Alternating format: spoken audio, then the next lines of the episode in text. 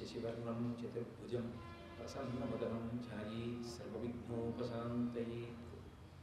गुरुर्ब्रह्मा, गुरुर्विष्णु, गुरुर्देव महेश्वर गुरुः साक्षात् परब्रह्म तस्मै श्रीगुरवे नमः।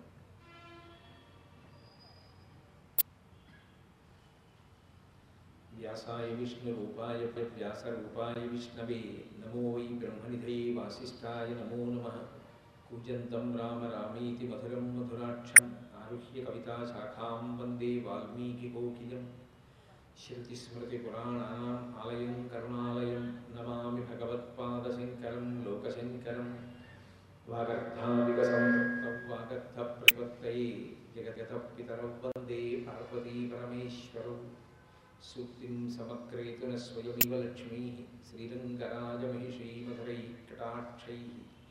वैतज्ञवर्णकुडकुम्भनगौरवैर्यां कण्डूलककुम्नकुहराः कवयोथयन्। हैमोर्पपुण्ड्रमजहन्मकुटं सुनासं मुदस्मितं मकरकुण्डलचारुगण्डं बिम्बाधरं बहुडदीर्घकृपाकटाक्षं श्रीवेत्मनिसन्निधत्ताम् నల్లపటి కమలపుటి పుస్తక రుద్రాక్షస్తహస్తపుటి కామాక్షి లక్ష్మలాక్షి కలిత విపంచి విభాసి వైరించి మనోజవం మరుతతుల్యవేగం జితేంద్రియం బుద్ధిమతాం వరిష్టం వాతాత్మయం వరదయుం శ్రీరామదూతం శిరసా నమామి ఆపదామపహర్తారం దాతారం సర్వసంపదాం लोकाभिरामं श्रीरामं भूयो भूयो नमाम्यहम्। हरिः ॐ परमेश्वर स्वरूप में सभी नमस्कार।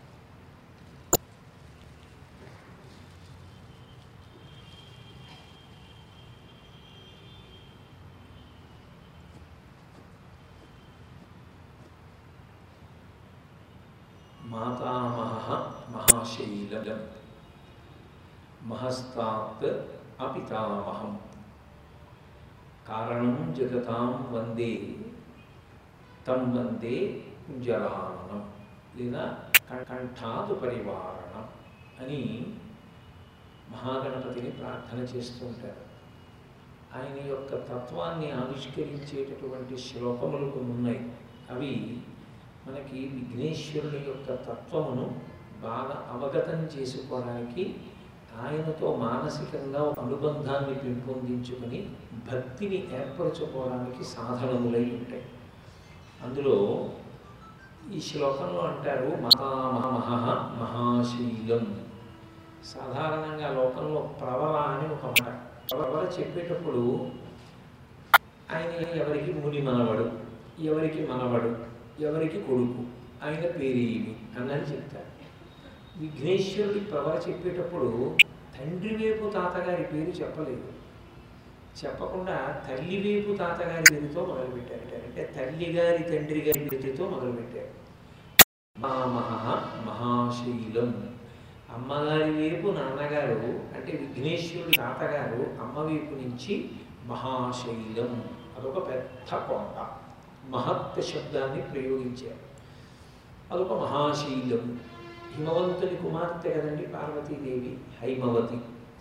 హైమవతికి కుమారుడైనటువంటి వాడు కనుక ఆయన విఘ్నేశ్వరుడు పార్వతీ నందనుడు. నందన శబ్దాన్ని ప్రయోగిస్తాను. కొడుకు గురించి ఎప్పుడు చెప్పినా సంస్కృతంలో వాడేటటువంటి పదం నందనం అంటాం. యశోదానందనం.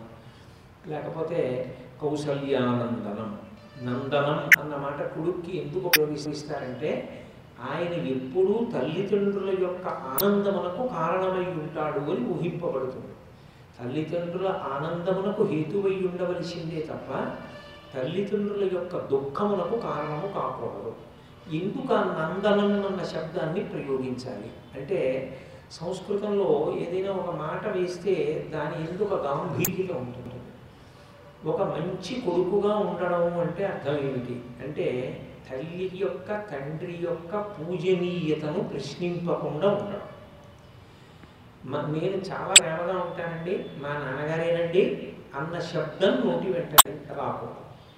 నీ ధర్మం. పుత్రధర్మం నువ్వు ఒక ఉత్తముడైనటువంటి కొడుకుగా నీ తల్లిదండ్రుల్ని సేవించడం వరకే నీ కర్తవ్యం. నీ తండ్రి గారిలో ఒకవేళ లో లోపాన్ని నువ్వు కనిపెట్టగలిగినటువంటి సమర్థుడవి అయినా నీ సమర్థత దానికి పనికి నువ్వు తండ్రిలో లోపాన్ని ఎంచే ప్రయత్నం చేయకూడదు. తల్లిగారిలో లోపాన్ని ఎంచే ప్రయత్నం చేయకూడదు. ఎందుచేత అంటే పరమేశ్వరుడు మనకిచ్చినటువంటి విద్య మనకిచ్చినటువంటి విజ్ఞానము మనకిచ్చిన సమర్థత వక్రీకరించి ఉపయోగించకూడదు. శంకరాచార్యుల వారు అవతార పరిసమాప్తి చేస్తూ మీరు మహాసముద్రం లాంటి వాంగ్మయం ఇచ్చేశారు. ఇంత వాంగ్మయాన్ని నేను చదవలే అందుకని మాకు సూక్ష్మంగా అర్థమయ్యేటట్టుగా ఏదైనా ఆవిష్కరించండి అని అడిగితే శంకరులు చెప్పినటువంటి సూత్రములలో ఒకటి దుస్తకాసు విరమ్యత. నీకు పాండిత్యం ఉండవచ్చు కానీ దుస్తర్కము చేయవద్దు. దుస్తర్కము అంటే ఈ వేద వేదము చేత ప్రమాణముగా చెప్పబడలేదో అది ప్రమాణము అని చెప్పడానికి నీకున్న పాండిత్యాన్ని ఉపయోగించవద్దు. అలా ఉపయోగిస్తే నీకున్నటువంటి పాండిత్యం అంతా కూడా భూమిలో పోసిన పన్నీరు. అది పాపాన్ని సంక్రమింప చేసుకోవడానికి పనికి వస్తుందేమో కానీ నీ ఉపాసన క్రమాన్ని దిద్దుకోవడానికి పనికిరాదు. కాబట్టి పరమేశ్వరుడిచ్చిన సమర్థత కొంత కొంతమంది వెలితిని వెతకడానికి ప్రయత్నానికి పనికి రాకూడదు అటువంటి వాటిలో ప్రధాన ధర్మం ఏది అంటే తండ్రి గారు సమర్థుడా కాడా తల్లి గారు సమర్థురాలా కాదా? నాన్నగారు నన్ను ప్రేమిస్తున్నారా లేదా? లేదా నాన్నగారు నన్ను నెత్తి మీద పెట్టుకుంటున్నారా లేదా? మా నాన్నగారండి నన్నంత ప్రేమగా చూడరండి. నేను చాలా ప్రేమిస్తాను ఎన్నో చేద్దాం అనుకుంటాను కానీ మా నాన్నగారు నా మాట వినరండి. ఈ మాట అనే అధికారం కొడుక్కి లేదు. ఎందుకు లేదు అంటే ఒక్కటే కారణం. తండ్రి సర్వవేళలా పూజనీయుడే. కాబట్టి నీవు తల్లిదండ్రుల యొక్క సమర్థతని ఎంచరాదు. శృంగగిరికి పీఠాధిత్యం వహించారు జీవన్ముక్తులు మహాపురుషులు చంద్రశేఖర భారతీ స్వామి గారు కానీ వారి దగ్గరికి ఒక ఆయన వెళ్ళి ఇదే అన్నాడు. నేను ఎన్నో చేద్దాం అనుకుంటాను. కానీ మా నాన్నగారు నాతో కలిసి రాదు నా మాట వినరు. నేను చెప్పింది ఆయన చెవికి ఎక్కదు వెంటనే చంద్రశేఖర భారతీ స్వామి అన్నారు నువ్వు ఉత్తముడైన కొడుకుగా ఉండాలి అని అనుకుంటే నీ తల్లిదండ్రులలోని లోపములను ఇచ్చే ప్రయత్నం చేయవద్దు. నీవు తల్లిదండ్రులను పూజించు నువ్వు ఉత్తముడైన కొడుకు.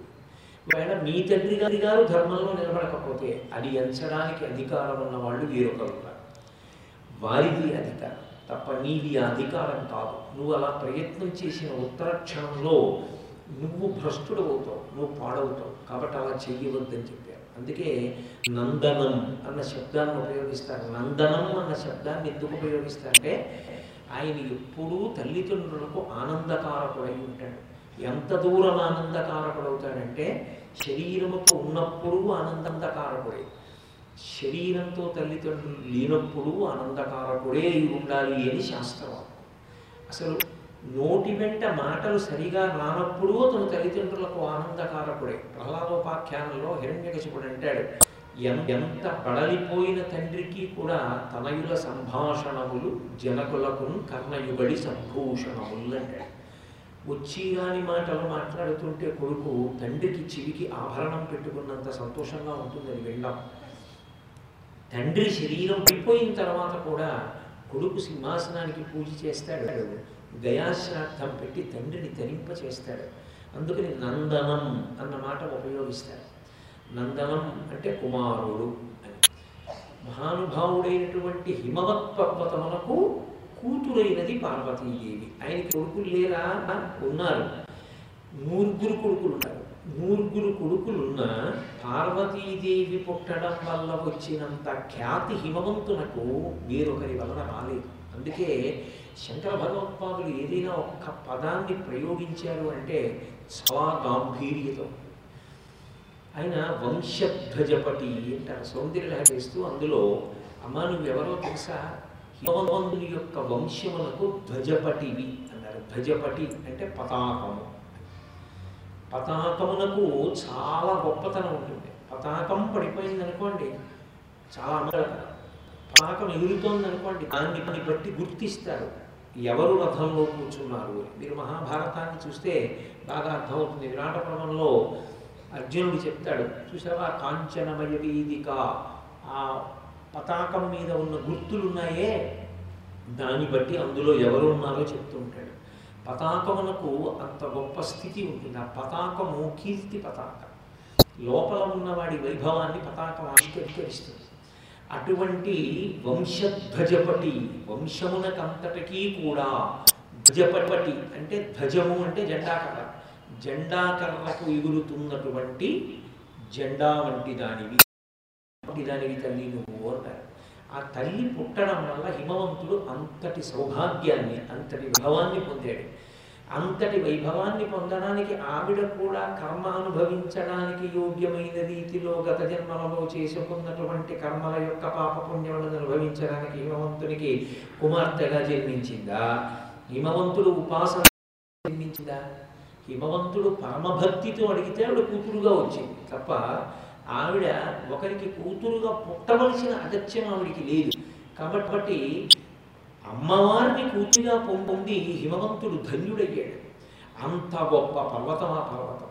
లోకంలో ఎన్నో ప్రాణులు ఉన్నాయి నరత్వం దేవత్వం నగ మృగత్వం వశకత పశుత్వం కీటత్వం భవతు విహగత్వాది సదాత్వత్పాదాబ్జ సదాత్పాదాబ్జ శరణ పరమానందలహరి విహారాసక్తం చీద్రు దయవిహ కీర్తీన వపుష అంటారు శంకర భగవత్పాదులు శివానందలహరిలో నువ్వు ఏ ఉపాధిలో ఉన్నావు అన్న దానితో గొప్పతనమే ఉంటుంది. ఏ ఉపాధిలో ఉంటే అడక్కాలి లోకంలో ఉన్న పదార్థాన్ని మూడు పూట్ల తిని రాత్రంతా నిద్రపోయి మళ్ళీ లేచి లోకానికి అంతటికీ ఇబ్బంది కల్పించడానికి నువ్వు ఎంత గొప్ప స్థితిలో ఉండి ఎలా ప్రవర్తించినా లోకం దాని వల్ల నీ ఏమీ గొప్పతనాన్ని కట్టపెట్టదు. ఎవడు ధన్యాత్ముడు అంటే భగవంతుని యొక్క పాదాల విందములను నిరంతరము స్మరించగలిగినటువంటి స్థితిని పొందిన వాడెవరో ఆయన ధన్యుడు. అలా పొందడానికి మనుష్యుడే ఉండాలని ఏం లేదు. ఒక కొండ ఈశ్వరుణ్ణి సేవించి ధన్యత పొందింది. తాను ధన్యత పొందడం కాదు కొన్ని కోట్ల మందిని ధన్యుల్ని చేసింది. భద్రాద్రి ఆంధ్రదేశంలో రామచంద్రమూర్తి యొక్క కరుణాకటాక్ష వీక్షణములను పొంది ఒక కొండ తాను తరించిపోయింది. ఎన్నో కోట్ల మందిని తరింపచేస్తోంది. వామాంకస్థిత జానకీ పరిల సత్కోదండ శంఖం శరం దక్షిణి బిభ్రాణం జలజాతపత్రనయనం భద్రాద్రిమూర్ధి స్థితం కేయూరాది విభూషితం రఘుపతిం సౌమిత్రియుక్తం భజే అంటారు శంకర భద్రాద్రిమూర్ధిని ఆ భద్రాద్రి యొక్క మూర్ధిని స్థానమునందు ఆయన విలిశాడు ఒక కొండ అంత తరించింది. ఒక శేషశైలం అంత తరించింది.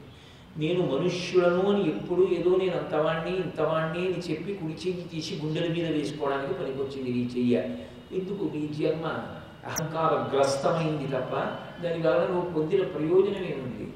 నేను ఎంతవాడని అన్నవాడెవరో వాడు ధన్యుడు. నేను ఇంతవాడము అన్నవాడెవరో వాడంత పనికి మారిన వాడు లోకంలో కాబట్టి ఆ వినయం మహానుభావుడైనటువంటి హిమవంతుడు అంత గొప్ప స్థితిని పొందాడు.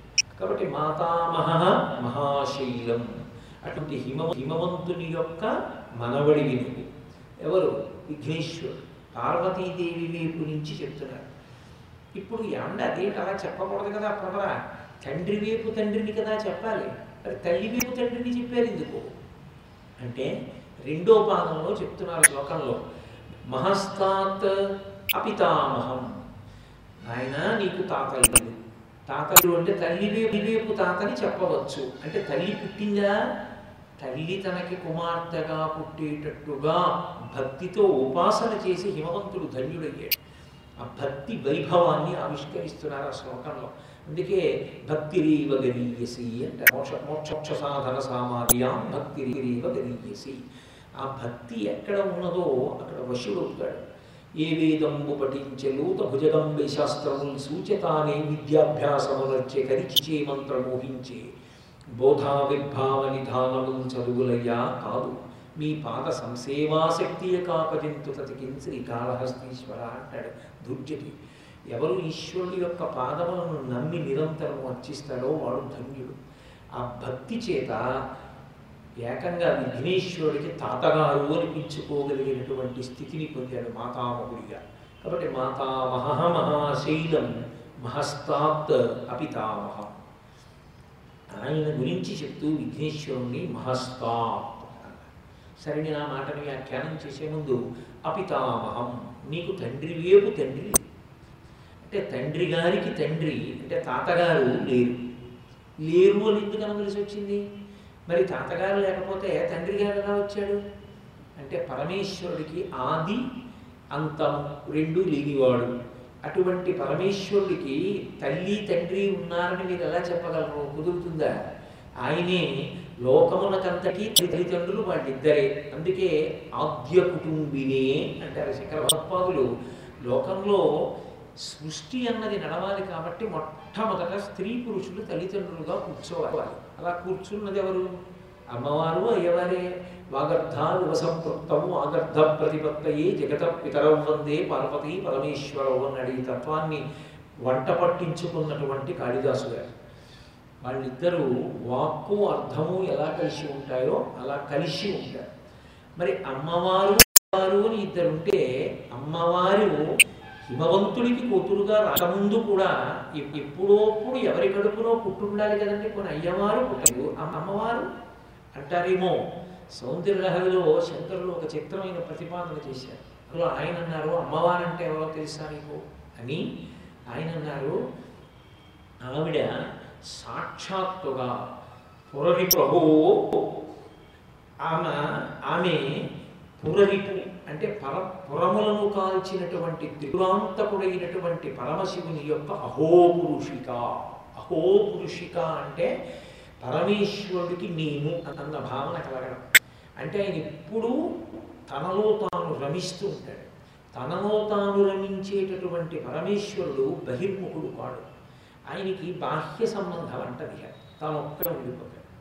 తాను ఒక్కడిగా ఉండిపోయినప్పుడు ఆయనకి బా బహిర్ముఖత్వం కల్పించగలిగినటువంటి స్పందన శక్తి అందుకే ఒక మాట ప్రయోగించడం అంటే అంత తేలిక విశేషం కాదు. స్పందన అంటారు శంకరాచార్యులు వారు. కదలిక అని కానీ లేకపోతే ఏదో ఇంకొక మాట కానీ ఆయన వాడలేదు. శివశక్త్యాయుక్తో ఇది భవతి శక్త ప్రభవితం నచే దేవం దేవో నకలు కుశల స్పందితుమపి అన్నారు. స్పందించేటటువంటి అంటే మనస్సు. నేను ఎవరు ఎవరినో చూశాను. పాపం ఆయన దెబ్బ తగిలి పడిపోయాడు. చీకటి. విడి విడిపోయిన గుద్దేసినటువంటి కారు ఆయన నెత్తుడి మడుగులో పడిపోయాడు. ఇప్పుడు మొదట ఏది స్పందించాలి? నా మనసు స్పందించింది అనుకోండి. అయ్యో నేను వెళ్ళిపోతే ఏమవుతుందో? ఆయన కుటుంబం ఎంత ఉన్నారో పోన్లే నా కారులో పడుకోబెట్టి తీసుకెళ్దాం. వచ్చే ఉపద్రవాలు ఏమైనా మనం ఎదుర్కొందాం. పరమేశ్వరుడు ఉన్నాడు నేను చిత్తశుద్ధితో సాయం చేస్తున్నాను అన్న స్పందన నాకు కలిగితే నా కర్మేంద్రియాల ప్రాంతానికి వెళ్తాయి కారు దిగి. వెళ్ళి అతన్ని ఎత్తుకుని తీసుకొచ్చి పడుకోబెట్టుకుని హాస్పిటల్కి తీసుకెళ్తాయి. ముందు నాలో రావాలి స్పందన మనోసంబంధం. మనసు స్పందిస్తుంది. స్పందన శక్తిగా అమ్మవారు ఉంటుంది అంటే అమ్మవారు వేరుగా ఉంటుంది కాదు అయ్యవారి మనసుగా ఉంది అందుకే అహో పురుషిక భగవత్పాదులు ఆయనలా మాట్లాడగలగడం దుస్సాధ్యం లోకంలో ఆయనలా ఎవరు మాట్లాడరు అందుకే ఎవరు ఆవిడ్ని తెలుసుకోగలరు అంటే ఆయన ఒక మాట అంటారు భజంతి త్వాం ధన్యా కతిచన చిదానందలహరి అన్నారు అమ్మా నిన్నెవరైనా గుర్తించగలుగుతున్నారు అంటే అది నీ అనుగ్రహంతో వారి వారికి నిన్ను గుర్తించగలిగిన శక్తి కలుగుతోంది కలుగుతోంది కాబట్టి వారు ధన్యాహ కతిజన చిదానందలహరి అంటారు అటువంటి తల్లి పుట్టిన తల్లి కాదు పూర్వజ. ఈ లోకమంతా ఎప్పుడు పుట్టిందని మీరు అనుకుంటున్నారో అన్నిటికన్నా ముందు ఏ ప్రాణి ఉద్భవించింది అని మీరు మీరు అనుకుంటున్నారో అంతకన్నా ముందు ఆవిడంది ఆయన అలాగే ఉన్నాడు. మరి ఆవిడ ఇంతకుముందు శ్లోకంలో హిమవంతుడికి కూతురేంది? ఇంతకుముందు పాదం? అనుగ్రహించాలి కాబట్టి ఎంతమందికైనా కూతురు అవుతుంది అంతవరకు ఎందుకు నన్ను అనుగ్రహించింది నాకు కూతురుగా? నా కుమార్తె పార్వతీ శ్రీ స్వరూపమే. ఆడపిల్ల అక్కడికి వెళ్ళడానికి ఇక్కడ పుట్టింది నన్ను తరింప చేయడానికి వీడు కన్యాదానం చేసి దశ పూర్వేషాం దశాపరేషాం పది తరాలు ముందు పది తరాల వెనక తరింప చేద్దామని జగజ్జనని ఆడపిల్లగా కడుపున పుడుతుంది. కడుపున పుడితే కన్యాదానం చేసి తరిస్తాడు కన్యాదాత. కాబట్టి ఏ- ఇంట పుట్టిన పిల్లైనా అమ్మవారే ఏ ఇంటి ఇల్లాలైనా అమ్మవారే. అందుకు కదూ సర్వదేవా సర్వదేవతాకృత లక్ష్మీస్థవంలో దేవేంద్రుడు లక్ష్మీదేవిని దర్శనం చేస్తే ఆవిడ ఎలా కనపడిందో తెలుసా అంటే వైకుంఠంలో ఉండే తల్లిలా కనపడాల. గృహలక్ష్మి గృహే గృహే ప్రతి ఇంటిలో ఉన్న ఇల్లాలు లక్ష్మీదేవి. కాబట్టి ఆ తల్లి జగదంబ ఇన్ని రూపాలని పొందుతూ ఉంటుంది కానీ పరమశివుడు ఆయనకి ఆయనని తీసుకెళ్ళి ఇలా కొడుకుగా పుడుతూ ఉంటాడండి అని చెప్పడం చాలా కష్టం. అలా ఉండవు. తత్వంలో ఆయనే అనాది. ఆయన ఎప్పుడూ అసలు ఒకనాడు ఉన్నవాడు ఒకనాడు లేనివాడు అని చెప్పడం నిర్ధారించడం కుదరదు. అందుకే మన వాళ్ళు ఒక మాట అంటూ ఉంటారు. వేదము అపౌరుషీయం అపౌరుషేయము అంటే మనుష్యుల చేత చెప్పబడినది కాదు. మనుష్యుల చేత రచింపబడినది కాదు. సరేనండి మనుష్యుల చేత రచింపబడలేదు. అప్పుడు వేదం ఎలా వచ్చింది లోకంలోకి? అంటే సమాధి ఎందు ఉన్నటువంటి ఋషికి పరమేశ్వరుడు వేదమంత్రాన్ని వినిపించాడు. ఆయన దాన్ని స్వరంతో విని లోకానికి బహిర్గతం చేశాడు. అందుకే మంత్రాలన్నింటికి అధిదేవతల్లో ఋషి కూడా ఉంటారు.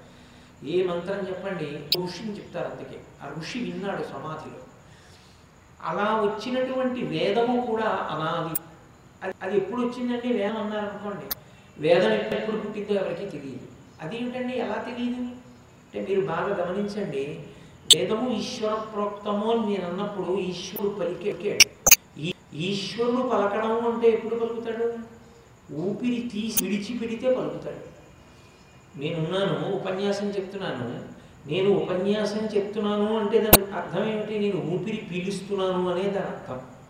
ఊపిరి పీలిస్తేనే వాక్కుగా మారుతుంది. లోపలికి పీల్చేటప్పుడు మీరు మాట్లాడలేరు. విడిచిపెట్టేటప్పుడే మాట్లాడాలి. ఇప్పుడు ప్రయత్నం చేయకండి. మీరు లోపలికి ఊపిరి తీస్తూ ఏమీ మాట్లాడలేరు. ఊపిరిని విడిచిపెడుతూ మాత్రమే మాట్లాడాలి. అందుకే మాట్లాడాడు అంటే దాని అర్థం ఏమిటంటే ఆయన ఊపిరిని పీల్చాడు అని గుర్తు. ఊపిరిని పీల్చాడు కాబట్టి మాట్లాడాడు. ఈశ్వరుడు మాట్లాడాడు అంటే ఈశ్వరుడు ఊపిరిని పీల్చాడు కాబట్టి ఈశ్వరుడు మాట్లాడాడు. ఇప్పుడు ఈశ్వరుడి ఊపిరి వేదమైంది. నా ఊపిరి నా ఉపన్యాసం అవుతాం అందుకే గురువు గురించి శిష్యులు ఒక మాట చెప్తూ ఉంటారు. ఒరే గురువు గారు రెండున్నర గంటలు తన ప్రాణాన్ని కణం పెట్టాడు రా అంటారు. ఊపిరి ప్రాణం కదండి. ఊపిరి చేత వాక్కులను ఆవిష్కరిస్తాడు గురువు. శిష్యులు ఉన్నతిని పొందాలని గురువు గారు తన ఊపిరిని పణంగా పెట్టి మన ఉన్నతికి ప్రయత్నించారు అందుకే అనుగ్రహ భాషణము అంటారు. అనుగ్రహ భాషణము అంటే ఆయనకి ఏం మాట్లాడటం సరదాయి మాట్లాడలేదు. ఆయనకి మాట్లాడటం కన్నా సరదా ఏంటంటే అసలు తనలో తాను రమిస్తూ ధ్యానంలో కూర్చోడు. మరి ఎందుకు మాట్లాడాడు? మాట్లాడకపోతే అవతల వాళ్ళ అజ్ఞానం పోదు కాబట్టి మాట్లాడాడు. అనుగ్రహించడానికి మాట్లాడాడు కానీ ఆయనకి మాట్లాడడం సరదాయి మాట్లాడిన వాడు కాడు. అందుకని అనుగ్రహ భాష అంటారు పెద్దలు చేస్తే. నా బోటిగాడు మాట్లాడితే ఉపన్యాసం చేశాడంట ఉపన్యాసం అంటే ఓ పుస్తకంలో ఉన్నదాన్ని తీసుకొచ్చి చెప్పాడు. ప్రవచనం చేశాడంట. ప్రవచనం అంటే ఏదో పుస్తకంలో తీసుకొచ్చి చెప్పినవాడు కాడు. ప్రకృష్టవచనం మీకు బాగా అర్థమయ్యేటట్టు ఒకవే ఒకే విషయాన్ని రాటపాతినట్టుగా ఊపి చూసి తనే కరిగిపోతోందేమోనని మళ్ళీ వాళ్ళు వేసి మళ్ళీ గుణపాన్ని తిప్పి కొట్టి ఆ మాట బాగా బాగా పారుకుందన్న తర్వాత తను పెడతాడు. ఒక్క విషయాన్ని మళ్ళీ మాట్లాడుతున్నా విషయం శ్రోత మనసులో బాగా నాటుకునేటట్టుగా అనేకమైనటువంటి గ్రంథాలలోంచి తీసుకొచ్చి సువ్యవస్థితం చేయగలిగినటువంటి శక్తి ఎవరికి ఉన్నదో అట్లా మాట్లాడగలిగినటువంటి అనుగ్రహాన్ని ఈశ్వరుడి అటువంటి వారు చేసినటువంటి ఉపన్యాసములకు ప్రవచనం అని పేరు కాబట్టి ఈశ్వరుడు మాట్లాడాడు అంటే ఈశ్వరుడు ఊపిరి వాక్కుగా మారినది. ఈశ్వరుడి ఊపిరి ఈశ్వరుడు రెండు భేదమా? సంస్కృతంలో భవతి అని ఒక మాట భవతి అంటే ఉన్నాడు అని. ఉన్నాడు అని ఎప్పుడంటారు? ఊపిరి తీసి ఊపిరి విడిచిపెడితే భవతి ఉన్నాడు అంటారు. అదే మంగళం. భవతి మంగళం. అదొక్కటి ఉంటే అన్నీ ఉన్నట్టు. అదొక్కటి లేకపోతే అన్ని పోయినట్టు అమంగళం మంగళం అయిపోయింది కాబట్టి భవతి ఆయన ఉన్నాడు అని ఎప్పుడు చెప్తారు? ఆయన ఊపిరి తీసినప్పుడు. ఆయన ఎప్పుడు తీశాడు ఊపిరి? ఆయన ఎప్పుడు పుట్టాడో ఎవరికి తెలుసు? కాబట్టి ఆయన ఎప్పుడు పుట్టాడో తెలియదు కాబట్టి ఆయన ఊపిరి ఎప్పుడు తీశాడో తెలియదు. తెలియదు. ఆయన ఊపిరి ఎప్పుడు తీశాడో తెలియదు కాబట్టి ఆయన ఊపిరి వేదంగా ఎప్పుడు వచ్చిందో తెలియదు. ఆయన ఆయన ఊపిరి ఒకసారి పుట్టాడు కాబట్టి ఈశ్వరుడి ఊపిరి వేదముగా ఉన్నది. అంటే ఈశ్వరుడు ఎంత అనాదియో వేదమంత అనాది. కాబట్టి వేదము అపౌరుషేయము వేదము అపౌరుషేయము అన్న మాటకు అర్థమవుతుంది ఈశ్వర ప్రోక్తమే అది. అందుకే అసలు యథార్థమునకు మనం ఉన్నటువంటి ధర్మానికి పేరు సనాతన ధర్మము అని పేరు. ధర్మమే ప్రమాణముగా కలిగి ఉంటుంది. ధర్మము అంటే ధ్రియతేవా జనయిరితి ధర్మం. పట్టుకున్నదేదో అది ధర్మం తెలుసుకున్నది ధర్మం కాదు. సంధ్యావందనం చెయ్యాలని నాకు తెలిసింది కానీ చెయ్యలేదు. నువ్వు ధర్మాత్ముడు సంధ్యావందనం. గురించి నువ్వు ప్రసంగాలు చేయలేదు కానీ సంధ్యావందనం చేస్తావు అంతే నువ్వు ధర్మాత్ముడు తెలుసుకున్నది పట్టుకుంటే ధర్మాత్ముడు తెలుసుకున్నది ఆచరించని వాడు ధర్మాత్ముడు కాడు. ధర్మ విరిగి ఆచరించని పాపాత్ముడు. అంటే ఆయనకి తెలియంది లేదు కానీ ఆచరించాడు. ఇహ సంతో ఇహ సంతో నమాసంతి సతోవాన్ అనువర్తసే తథాహి విపరీతాది బుద్ధి ఆచారవర్జిత అంటుంది సీతమ్మ అందుకే బుద్ధి అంటే తెలుసుకుంది కానీ ఆచారవర్జిత ఆచరించదు. అంటే నీ ఎందు ధర్మము లేదు. రాముడు అలా కాదు ఆచరిస్తాడు. అందుకే తపస్సు చేసిన రావణుడు తపస్సు చేసినట్లు కనపడని రాముడి చేతిలో పడిపోయాడు. ధర్మానుష్ఠానమే ఉన్నతికి తీసుకెళ్తుంది. ఆ ధర్మము వేద ప్రోక్తము వేదమే ధర్మాన్ని చెప్తుంది. ఇంకా ఎవరు చెప్పినా ధర్మం కాదు. ఎందుకంటే అలా చెప్పడానికి అధికారం లేదు. నాకు ఈ రుగ్మత ఉంది అని చెప్పడానికి అధికారం డాక్టర్ గారికి ఒక్కరిది. ఆయన దగ్గరే నేను పనిచేస్తున్నాను కాంపౌండర్ చెప్తే అది నిర్ధారణ కాదు. డాక్టర్ గారు చెప్తేనే అది వ్యాధి. డాక్టర్ గారు ఇస్తేనే మందు. వేదం చెప్తేనే ధర్మం. నిన్ను గట్టెక్కిస్తుంది. వేదం చెప్పకుండా ఎవరు చెప్పినారు ధర్మం ధర్మమన్న మాట తుల్యమైన మాట మీకు ప్రపంచ భాషలలో లేదు. ఇంగ్లీష్ భాషలో ధర్మము అన్న మాటకి సమానమైన మాట లేదు అసలు. అందుకే వాళ్ళు ఇంకొకటి ఇంకొకటి ఏదో తీసుకొచ్చి అక్కడ ప్రస్తావిస్తారు. ధర్మం అన్న మాటని ఇంగ్లీష్లో రాయవలసి వచ్చింది అనుకోండి వాళ్ళు అప్పుడు ఏం రాస్తారంటే కృష్ణ టాట్ ధర్మ అని ధర్మ డి ఆర్ఎంఏ అని ఇంగ్లీష్లో రాస్తారు. ధర్మము అన్న మాటతో సమానమైన మాట లేని వాళ్ళు ధర్మం గురించి ఎలా ప్రచారం చేయగలరు?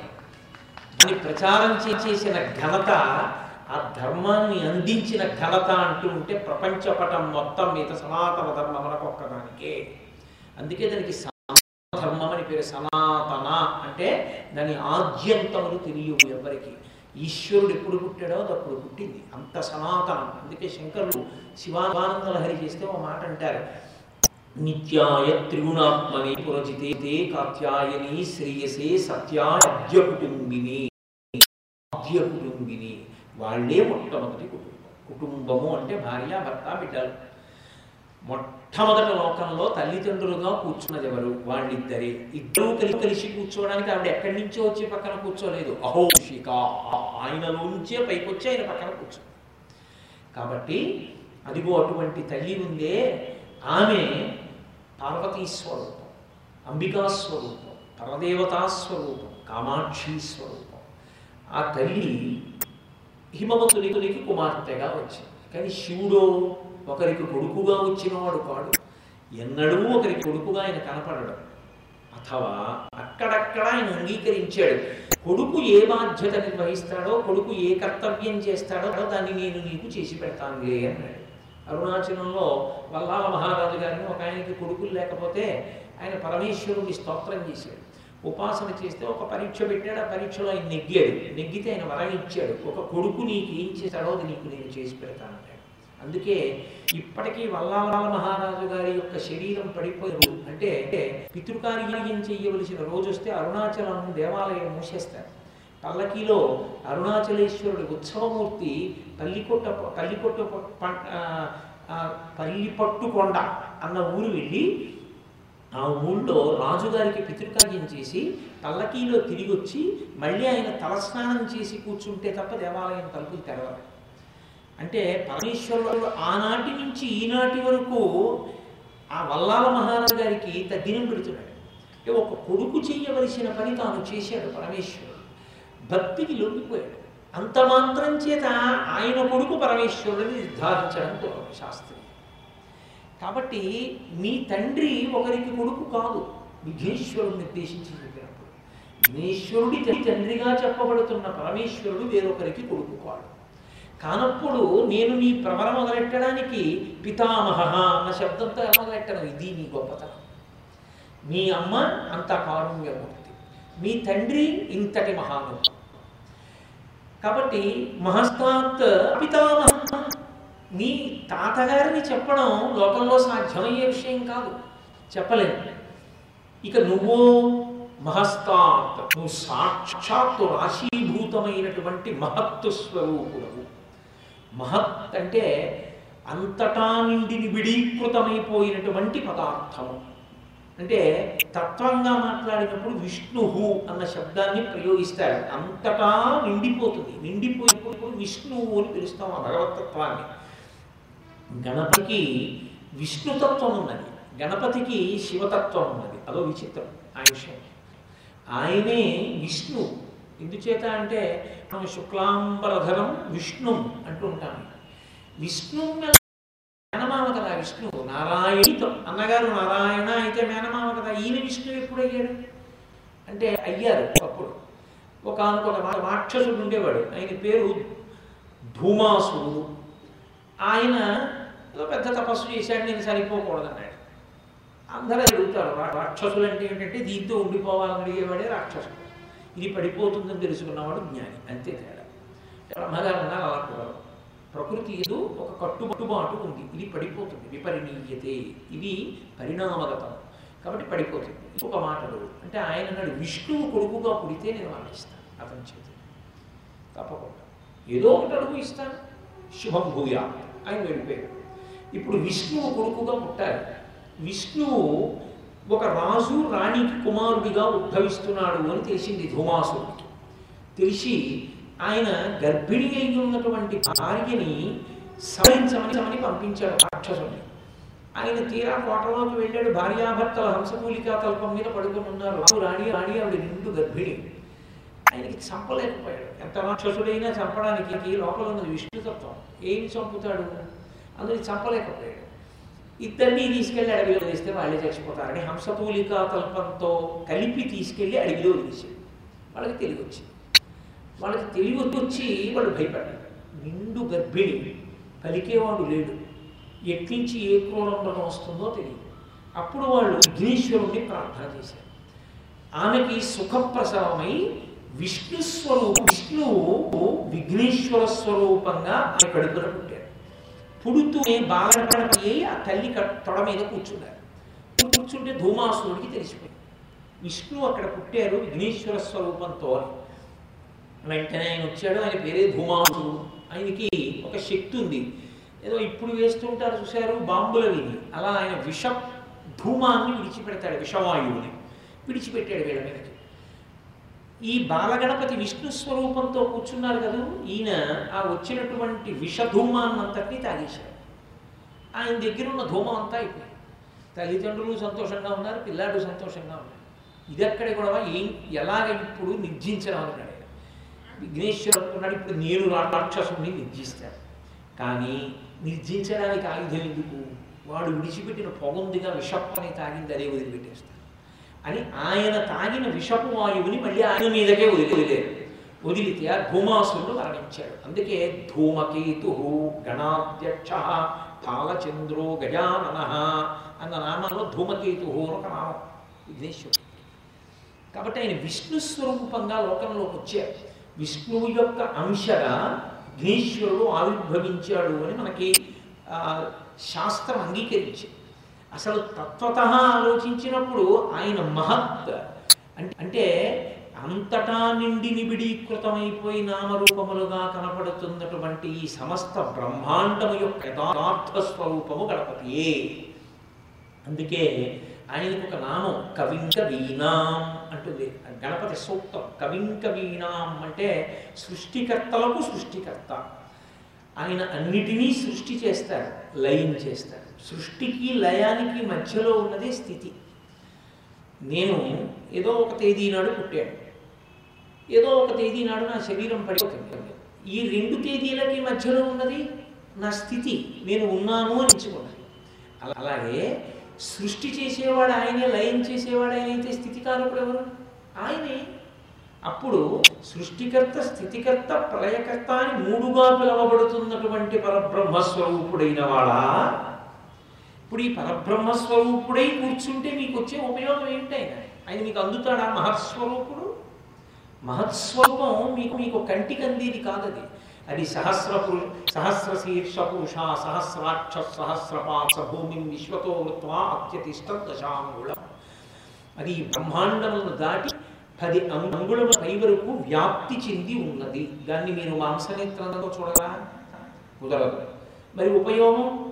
అంటే వ్యాస భగవానుడు దేవీ భాగవతంలో మాట అంటాడు సాకారం చ నిరాకారం నిగుణంచ గుణాత్మకం తత్వం తత్పరమం బ్రహ్మ అని ఒకటే తత్వం సగుణముగా నిర్గుణముగా రెండిటిగా ప్రకాశిస్తుంది అది అది భక్తులను అనుగ్రహించాలి అనుకున్నప్పుడు ఒక రూపంతో కిందకి దిగి వస్తుంది. అందుకే మన వాళ్ళు ఒక మాటని ప్రయోగిస్తుంటారు సంస్కృతంలో. అవతార.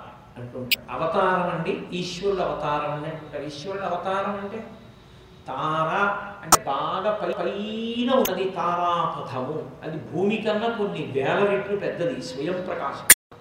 నీకు ఇంత కనపడుతోంది మిడుగుడు పురుగుగా అంత మాత్రం చేత దాని యథార్థ స్వరూపం అదా?